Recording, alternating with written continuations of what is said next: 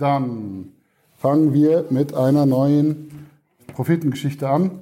Jetzt kommen wir endlich zu Nuh. Wir haben davor über den Götzendienst gesprochen und dass der nicht etwas ist, was, was nicht mehr aktuell ist, sondern dass es etwas ist, was bleibt, also was, was dem Menschen irgendwie inhärent ist, dass er sich gerne an Sachen klammert und nicht an seine Fähigkeiten oder an das Sein, ja, zu, kann sagen, zwischen Haben und Sein.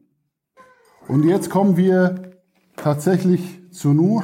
Die erste Entfremdung hat stattgefunden und sie ist so weit, dass Allah einen Botschafter, einen Gesandten, einen Propheten schickt.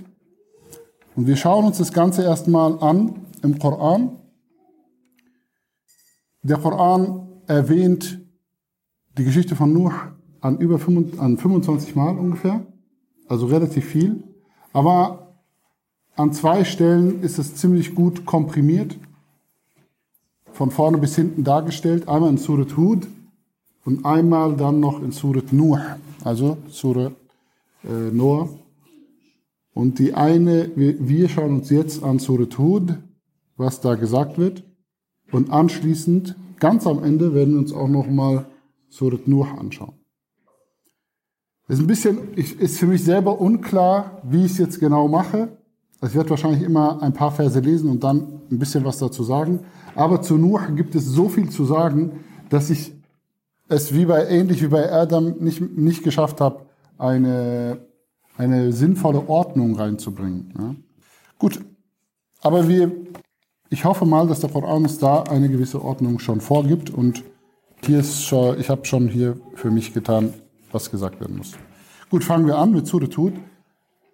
Allah sagt im Koran in ungefährer Übersetzung, und für wahr, wir entsandten Nuh zu seinem Volk, siehe, ich komme zu euch mit der klaren Warnung, dass ihr keinen außer Gott anbeten dürft, denn wahrlich, ich fürchte, dass euch Leiden trifft an einem schmerzlichen Tag. Aber die Großen unter seinem Volk, die sich weigerten, die Wahrheit anzuerkennen, antworteten, wir sehen nichts in dir als einen sterblichen Menschen wie wir, und wir sehen nicht, dass dir welche folgen, außer jene, die ganz offensichtlich die niedrigsten unter uns sind. Und wir sehen nicht, dass ihr uns in irgendeiner Weise überlegen sein könntet. Im Gegenteil, wir denken, dass ihr Lügner seid. Vielleicht erstmal hier schon mal einen kleinen Cut rein, es geht gleich noch weiter. Noah kommt und seine einzige und erste Botschaft ist erstmal nur, ihr sollt nur einen einzigen Gott anbeten. Und anstatt, und jetzt müsst ihr euch vorstellen, diese Botschaft alleine ist anscheinend schon so stark und so überzeugend und knüpft so an die Intuition der Menschen an, dass sie gar nicht ihn fragen, wieso, weshalb, warum, oder sein Argument auseinandernehmen und sagen, ja, wieso, es gibt doch aber fünf Götter, das wissen wir doch alle und so weiter, haben wir letztes Mal besprochen. Wad, Suwa, Yaruth und Nasser und so weiter. Ja, äh, ist doch völlig klar. Sondern allen Beteiligten scheint klar zu sein, das, was noch sagt, ist richtig. Und es lohnt sich gar nicht, darüber zu diskutieren. Und was machen sie dann? Sie machen eine ganz bekannte Wendung, beziehungsweise einen ganz bekannten miesen argumentatorischen und rhetorischen Trick, nämlich greife nicht das Argument an, sondern greife den Argumentierenden an. Greife den Sprecher an. Und so sagen sie eben, du bist doch nichts weiter als ein sterblicher Mensch. Ja, aber er hat ja auch nichts anderes behauptet. Und das, was er sagt, hat ja auch nichts damit zu tun, ob er sterblich ist oder nicht. Aber sie tun so, als müsste jeder, der von Gott spricht, irgendwie besonders geheiligt oder ein Engel sein. Und dann, also das ist das bekannte, man nennt das ad hominem. Hört sich viel besser an auf Lateinisch, aber es heißt einfach nur, gehe gegen den Sprecher vor und nicht gegen sein Argument. Ja?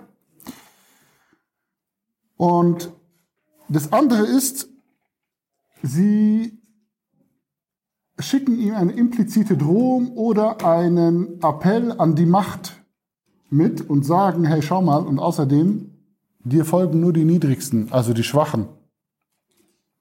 Also was willst du von uns mit anderen Worten?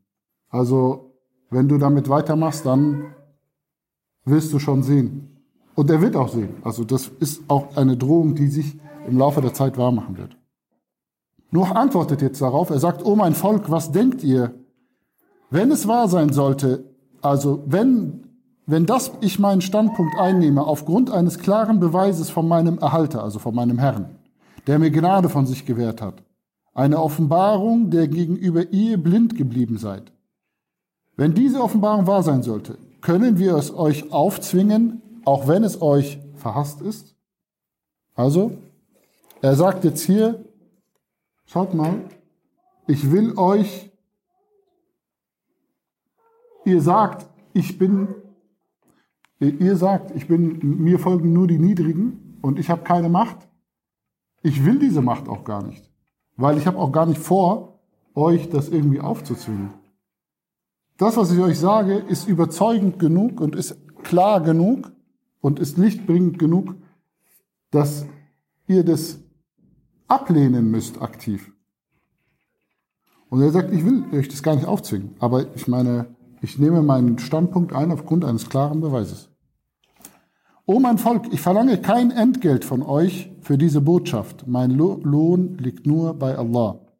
Und ich werde nicht irgendeinen von jenen abweisen, die Glauben erlangt haben. Wahrlich, sie wissen, dass ihnen bestimmt ist, ihrem Erhalter zu begegnen, während ich in euch Leute sehe ohne irgendein Gewahrsein von Recht und Unrecht. Und o mein Volk, wer würde mich vor Gott beschützen, wenn ich sie abweisen würde? Wollt ihr dies denn nicht bedenken? Also, jetzt sagt er ein paar Sachen zu euch, zu dienen. Erstens, ich brauche gar keine Macht, meine Botschaft ist klar genug und ich will sie euch auch nicht aufzwingen. Nummer zwei, ich verlange von euch überhaupt keinen Lohn. Ich will nichts dafür von euch. Ich will nicht, dass ihr mir dafür Geld gebt, Status gebt, Macht gebt, eine Position gebt. Das, und das ist ja das Normale. Ja, normalerweise, wenn jemand Menschen zu irgendetwas aufruft, oder irgendetwas bringt, dann erhofft er sich irgendetwas davon. Und er sagt, weder will ich euch zu irgendetwas zwingen, noch will ich aber euch, will ich irgendwas von euch. Ich sage diese Botschaft nur der Botschaft wegen, sozusagen. Ja. Und wenn ich das tun würde, was ihr mir sagt, nur damit ihr mir folgt, nämlich die Niedrigen einfach auszuschließen, dann würde mich mein Gott selbst bestrafen. Wer, könnt ihr mich vor Allah beschützen, wenn ich das tue?